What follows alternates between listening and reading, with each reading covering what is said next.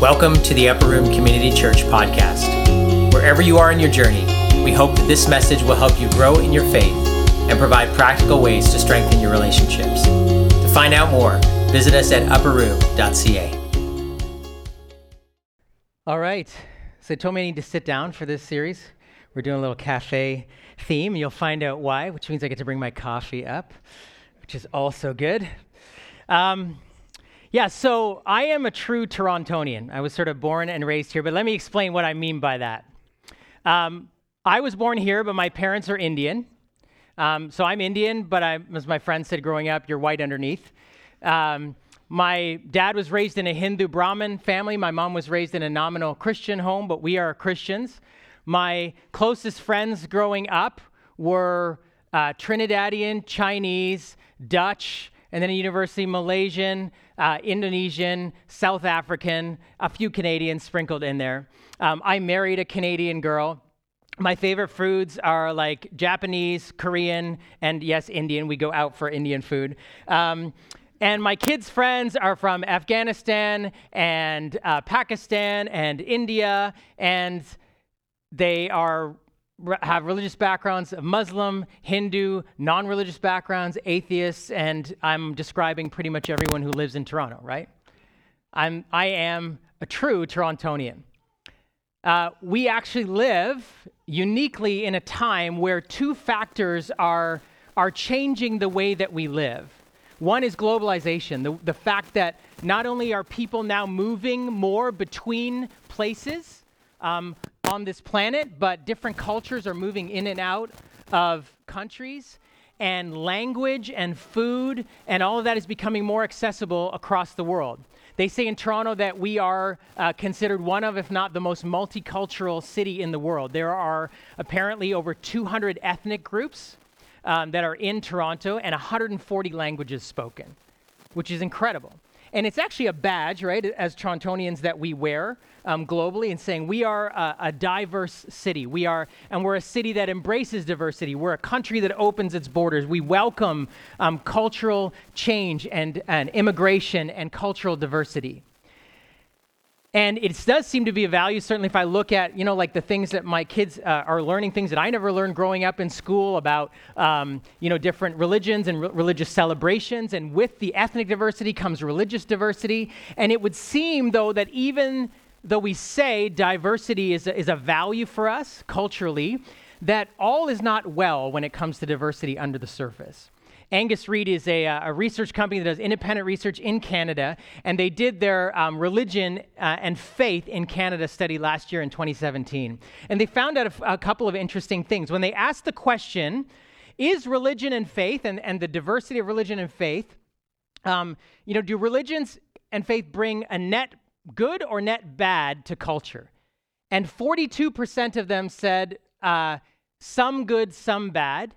10% said mostly bad, and another 4% said all bad. And so you have over half the population that's saying mixed reviews about whether faith and religion in general and the increases of religion has a net positive impact on our culture. In fact, then they asked them by religious group, what do you think of religion X? Is it a net positive to the country or net negative? And it was interesting. Some people saw as net positive, others people saw as net very negative. Some said, well, there's some good and some bad. And then interestingly, the overwhelming majority of Canadians said, whatever the faith is, it should be, uh, it should have a minimal impact in public life. That faith and religion is not really for public consumption, it's more of a private thing, and whatever you believe is okay, but it's best left behind doors. Um, if you add into there not only the increasing prevalence of religious diversity, but technology, so not just globalization, but technology, what's interesting about technology, I don't know if you ever thought about this. It used to be that only certain people had a voice in society. If you had a public role, like uh, if you were a public servant or if you were uh, or if you were a media personality or if you were um, you know like a sports uh, like caster or an athlete or a movie star or a music star you had influence you had voice people were always shoving a mic in front of your face but now with technology amazingly everybody has a voice we are being spoken to and influenced by all kinds of people. And the great thing about this is more ages are represented, so it isn't it isn't only 55-year-old white men who have a voice in culture. It's actually everybody can speak. Everybody can put out a meme or tweet or put out a video and a how to or here's my opinion on. And so not only with our religious diversity, we have more religions and faiths in our culture, we have more ideas in general right? There's just more religion and more ideas in the world around us. And yet it would seem there's also some negative negativity, some blowback to that. If you ever, um, if you're reading a blog or you watch a video or you look at someone who's tweeted something and you scroll down on Instagram, whatever, and you see the comments underneath, there's a lot of negativity. And it actually doesn't take too far to get. So someone will post something and six sort of responses are positive, and then someone comes out with something negative. Boom! It's like everybody explodes. It's just like right under the surface is this level of angst and frustration and anger towards some of the ideas that are out there. And so one of the things I've noticed is we as a culture saying, well, maybe our focus on diversity isn't a good thing. Let's focus on what we have in common. Let's minimize differences and focus on what makes us all the same, which actually is not diversity. That's, again, coming back to uniformity. And we have this kind of like I live uh, very close to Wonderland, and so every so often I can be in the backyard and I can hear uh, the 16 year old who doesn't want to be there on the mic telling people what to do for the umpteenth time as they ride the car, right? It's like that in Toronto. Welcome to Toronto. You know, please keep your religion and your faith inside your house at all times and everything will go well with you, right? Like that's kind of where we've landed because we don't know what to do with the competing religions, the competing ideas. And it seems like to us, if we read social media or if we read the news, that differences inherently create conflict. That to disagree with someone is to fight with them. And that if we are going to have competing ideas, competing religions, competing faith, it's going to lead to a fight. And I think sometimes as people of faith, we have sort of become complicit in that and said, and maybe you've experienced that where to talk about your faith or to talk about faith of any kind is sort of met with a little bit of resistance or people kind of look at you sideways. And maybe to say okay about faith, but as soon as you mention God or Jesus, right? We used to say you drop a J bomb. It's like, whoa, everyone's like, whoa, conversation went somewhere. We're not sure about that. Let's backpedal. Or perhaps you've seen some of the, the fighting between religions, maybe your country of origin. You grew up and reading the newspaper or whatever was happening, it was always groups of different religious beliefs fighting with each other. Maybe you experienced that in your family, maybe you've experienced that in your neighborhood, maybe you've even seen it here. And so we can kind of say, yeah, that's true. It probably is best to just kind of keep our hands and feet inside the car at all times. But I think we have to reject that notion for a couple of reasons. One is if you're a Christian, uh, I was reading a book the other day, and the guy said, You know what's unique about Christianity? He said, Christians have always been interested in orthodoxy. And that's just two words that means right thinking. Ortho meaning right, doxa meaning thinking. He said, Christianity has primarily not been about orthopraxis, right practice. It's primarily not been about making sure you do the right things on the right days and whatever. And like I know we've turned it into that, but he said that Christianity at its heart was always a religion about, or a faith about right thinking, which means you actually have to be talking about it all the time. And there will always be competing ideas, and that's okay. As Christians, we should be the first people to say, hey, we actually, it's okay to disagree. It's okay to have competing ideas and have conversation. It doesn't need to lead to a fight. Yet, would seem even in our history, the Christian religion, that has happened. And yet, as Christians, we have to say, no, we reject this notion that to disagree or to debate is somehow wrong and that somehow it's going to lead to fighting and conflict. But I think the other reason we have to say no, we need to be in a place in a world where we can talk about ideas or we can talk about religion and faith and ideas together is because this every religion, every worldview is trying to answer the same questions. We're all trying to get at answers to the same questions. We're actually starting this series called FAQ, Frequently Asked Questions. And what does it mean in a world of ideas and religion, the fact that there's all kinds of diversity of ideas and religions out there, and yet underneath every one of us, no matter where you were born or what your background is or what your faith background is, we're all trying to figure out why am I here on earth? Where am I going to go when I die? What is wrong with this world? They're actually questions we ought. Now, you may say, oh, I don't go around saying, what is the purpose of my life? But you do say, how long do I have to do this stupid job for? And is this what I was made for? You may not say, where do we go when we die? But you're afraid of death because you don't know. What does it mean? And what's on the other side? And I think no matter what, whether you call yourself a religious person or not, whether you would identify with a certain religion or worldview or whatever, you'd say, yeah, actually, I need to know the answers to those questions. And so we're actually going to take the next seven weeks um, to explore life's most important questions. And what are the various religions and ideas that are out there that, that answer that? And ultimately, what does Jesus say? And you might say, well, wait, why are we gonna why do we want to know what Jesus says? Well, I'm going to answer that question today. Because before we actually get into any of the questions, as we begin this journey, one of the things that we are stunned by is how God chose to deal with these questions. It actually comes from the passage that Neil read for us this morning in one of the biographies of Jesus. I'm not going to read the whole thing again, but just some highlights for you of what John says as he's telling his story of the story of Jesus. In the beginning, this is in John 1, was the Word, and the Word was with God, and the Word was God.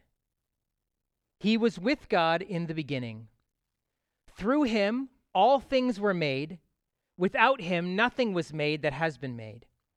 In him was life, and that life was the light of all mankind. The light shines in the darkness, and the darkness has not overcome it. That word, the same word, that is Jesus, became flesh and made his dwelling among us. We have seen his glory, the glory of the one and only Son who came from the Father, full of grace and truth. No one has ever seen God but the one and only Son, who is himself God and is in closest relationship with the Father, has made him known. If you think about this for a moment, how did God choose to deal with life's most important questions? How did God choose to deal with you and I? The answer to life's most important questions is not about religion and it's not about ideas, it's about a person Jesus. The scriptures tell us the story of God dealing with his people is not about religion and it's not about ideology. It is about a person, Jesus. It says that, in, John says, in him was life, and that life was the light of all mankind. Now, think about this. Isn't that what every religion, worldview, ideology sets out to answer? What is life about? And light, illumination, right? And, and in a sense, every religion kind of claims that this whole idea of enlightenment, even the Enlightenment movement, which was the rejection of religion, is saying, hey, we are enlightened. We don't need religion anymore. Education, human progress, human potential is the new religion. All of it was about enlightenment, about having more understanding. And isn't that what you and I want? I want life to the full, and I want to understand the way this world really is. I want to rise above the confusion and the chaos to have illumination, to understand. I want light, but I also want life. And John says, in him, not in religion, not in ideology, but in him, a person is light and life. And then he says, look, the way God chose to reveal light and life was to become flesh. And John says, to make his dwelling, or better translation, home, among us.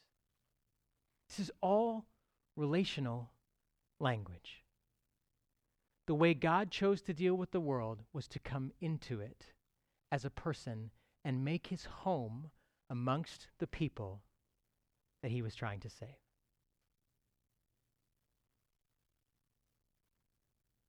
And then it says, He came, Jesus, full of grace and truth. And the word truth there is not actually about um, truth statements, like true and false. The best translation of the word truth is probably the reality of things.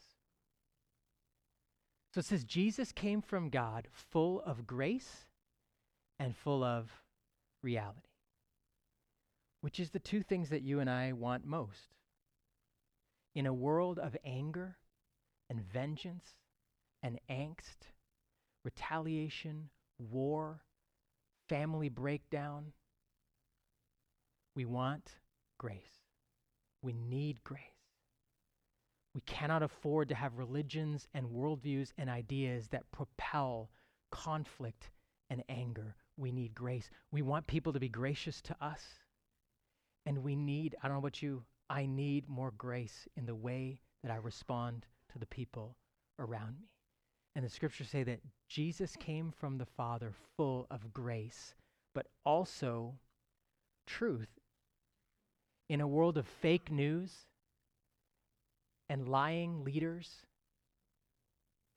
and two faced people, where we're not sure who to believe about what, we want someone who is going to give us reality.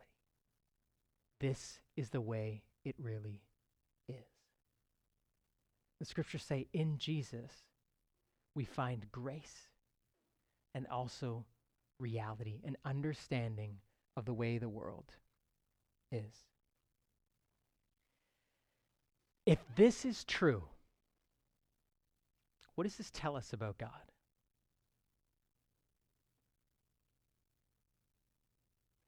It tells us that He did not come into this world to start a new religion. When I say religion, right, what I mean is a system, right, of beliefs and practices.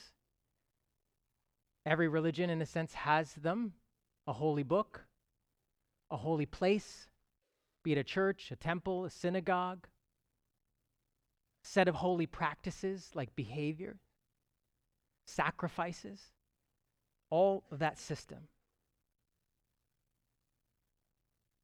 And it's very easy to think that, oh, that's, that's what God did. He sent Jesus to start another religion called Christianity. And so now there's this competing interest of ideas and, and religions. And that's actually not what John says. He says Jesus came himself personally, not with a set of ideas or to start a new religion, but in fact, to end religion altogether. This is fascinating if you actually think about why Jesus got killed. He came as the Messiah who the Jews and the Jewish religion were looking to to be the Savior of the world. And when he came, he said to them, You don't need your religion anymore. And he tried to shut it down. He said, You don't need sacrifices anymore. I am the perfect sacrifice. I will die in your place. You don't need the temple anymore. I am the place where people meet with God. I am the place where heaven touches earth. You don't need teaching anymore. He says you, you search the scriptures because you think they have life, but they point to me. He said, I am what your holy book has been about the whole time. Jesus didn't come to start a new religion, he came to end it and replace it with himself. Which category, categorically puts Jesus in another place in this discussion about religion and about ideas. He is himself the end of religion. And John says he came to his own, but his own did not receive him. That's why. Because he said all of this system of rules and holy places and holy book and holy practices and sacrifices that you have come to rely on, that you have come to love because it gives you your identity and your sense of stability, you do not need it anymore. I am the priest. You don't need priests anymore. I am the temple. There isn't a specific place you have to go to meet with God. When you meet with me, you meet with God. I am the sacrifice. You don't have to keep paying for your sins. I will pay for them once and for all. Isn't that incredible? Categorically, something else than what we know. And this is interesting because every other religious founder points to teachings or a book or to God. Right? In, in in the Muslim religion, there is the Quran and the Hadith, the, the oral traditions, the teaching. In the Hindu religion, there is the Vedas. that are, that are said to be um, impersonal and authorless, the teachings. Um, Buddha, as he started Bu- Buddhism, pointed to the, the, um, the Four Noble Truths of Buddhism, which leads you to the Eightfold Pathway, and the teachings and the practices, many of which are good practices. But all of them had this in common. They pointed to the practices, to pointed away from themselves. Jesus uniquely pointed to himself. There's a story later on in this biography of Jesus where he heals a man who's born blind, and the man comes to him to thank him, and it says he falls at Jesus' feet and begins to worship him. Now, any self respecting, humble, true religious man would have lifted him up at the ground and say, I appreciate that. You know, just send me a gift card. You don't need to worship me. It says he received the worship.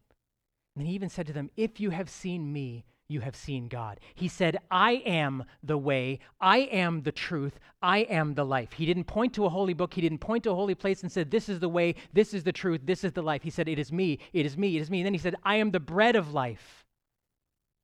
Everything about it. And yet he's regarded as one of the most humble people, if not the most humble person to ever walk the face of the earth, gave up his life.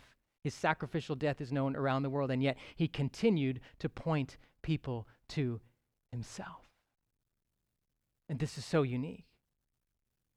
He says, You don't need that anymore. You have me. It tells us that God, first and foremost, is knowable. Right? If, if, if life is about the teachings and the practices, are we ever really good enough? Can we ever quite do it all?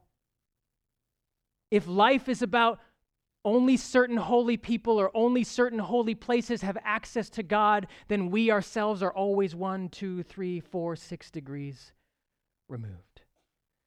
But John says, Jesus came from the Father full of grace and truth. He says, Jesus, who is in, he said, closest relationship with the Father. The old school Bible say, um, in, in the bosom of the Father. Someone said it's like God opened up his chest cavity and Jesus walked out. this idea of closeness to God, he says, has made him known. Many times, maybe you've said this or other people said this to you in your quest for God or your quest for these answers. Oh, who can really know? Nobody can really know. Or go to speak to the re- religious experts. Go ask the pastor. Go ask the priest. Go ask whoever. Scriptures say Jesus has come to make God known in the flesh. You can learn teachings, but you know a person in Christ, we are given the opportunity to know God personally in relationship with Him. Now, what does this tell us about us? That this is way harder than we think it is. We'd much rather have religion. Just tell me what to do. If it changes, you know, send me a footnote. Tell me where to go. Tell me how I'm supposed to live. I don't want to have to think, I just want to have to do. Or I will just, you know, it's easier to worship a set of practices or worship the book. Even the Christian religion, in a sense, has taken the Bible at times and put it above Jesus instead of saying, no, this is the thing that actually points us to Him. Relationships, as you know, and I know, are much harder. But it tells us that our quest in life to know the answers to the most important questions is a quest of relationship to know Jesus more. Because he is the one who has revealed God to us. And like any relationship, you have to pursue it.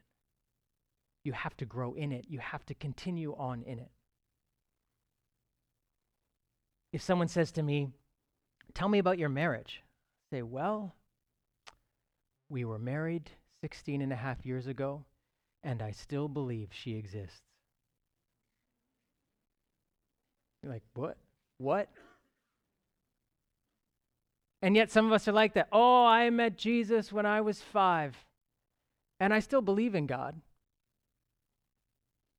That's good. But that's not a, the substance of a relationship. And in fact, if I told you, you know what, I got married 16 years ago and nothing has changed in our marriage at least one person in the room would say, It would be nice if it did, right?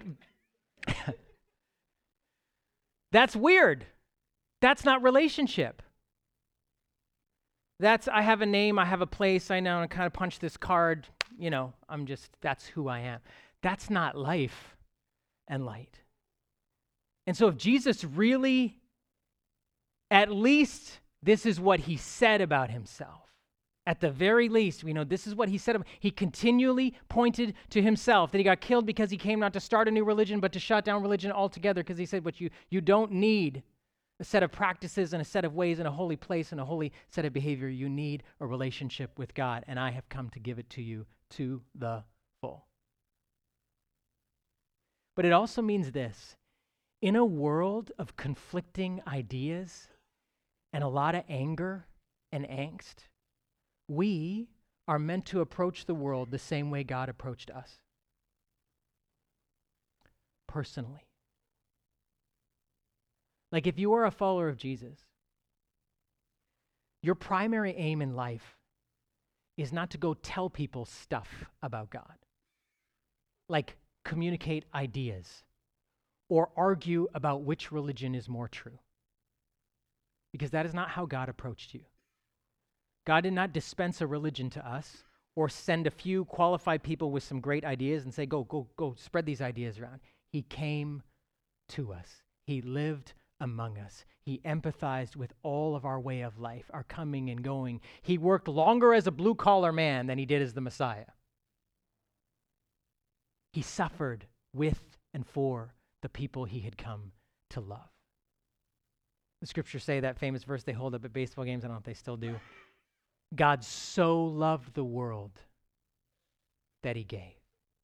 And so, you and I, in a world where people are learning that if you disagree, if you have this religion or that religion or this idea, that it means you have to fight, you and I go into a world and saying that's not how God approaches people who think differently from him. And, friends, we have a lot of ground to cover as the church. Because there is this thing, if we can be honest, that's the Christian religion, much of which Jesus himself would say, that's not true. That's not actually pointing people to me. We have a lot of ground to make up the history of the church and the way that we have been the source and the lightning rod, in a sense, of conflict and argument instead of people who have approached the world the same way God has approached us by giving himself personally to you and I, living amongst us and letting his life change our lives.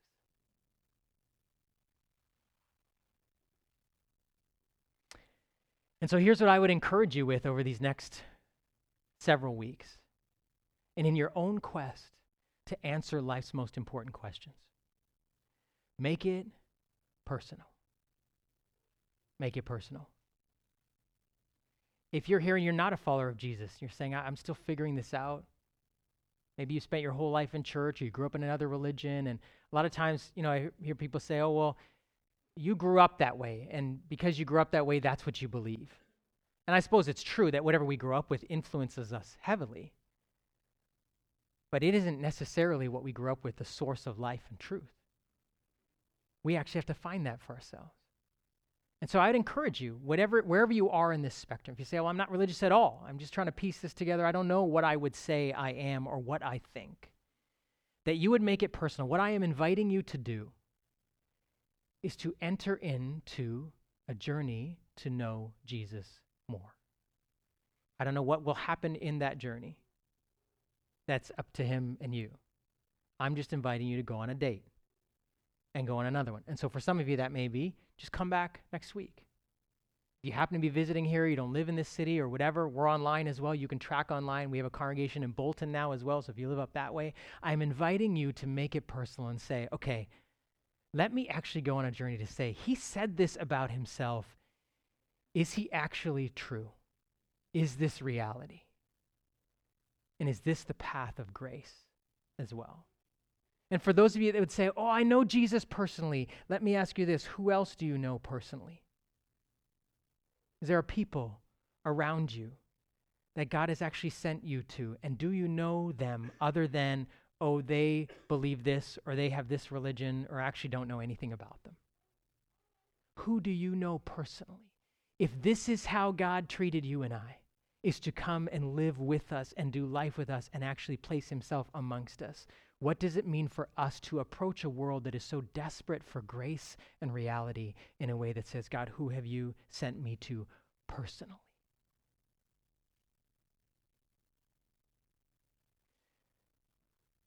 This morning, we get to celebrate something that the church has been celebrating since the beginning of life with Jesus. Some traditions call it the Eucharist or the host, or we call communion here, or you've heard the Lord's Supper. All of those things are describing something that Jesus had a meal with his disciples 2,000 years ago, and for 1,600 years before then, it had always meant one thing. It was a symbol to them of how God had rescued them as being slaves in Egypt and had become, now made them a people, and they had had an ethnic identity. And so this was a meal that was very tied up in their religion and their sense of self. And Jesus says, that isn't what this is about anymore. This is now about me. I know it used to mean something else to you, religion. It doesn't mean that anymore. Now, every time you eat this, you're going to remember me.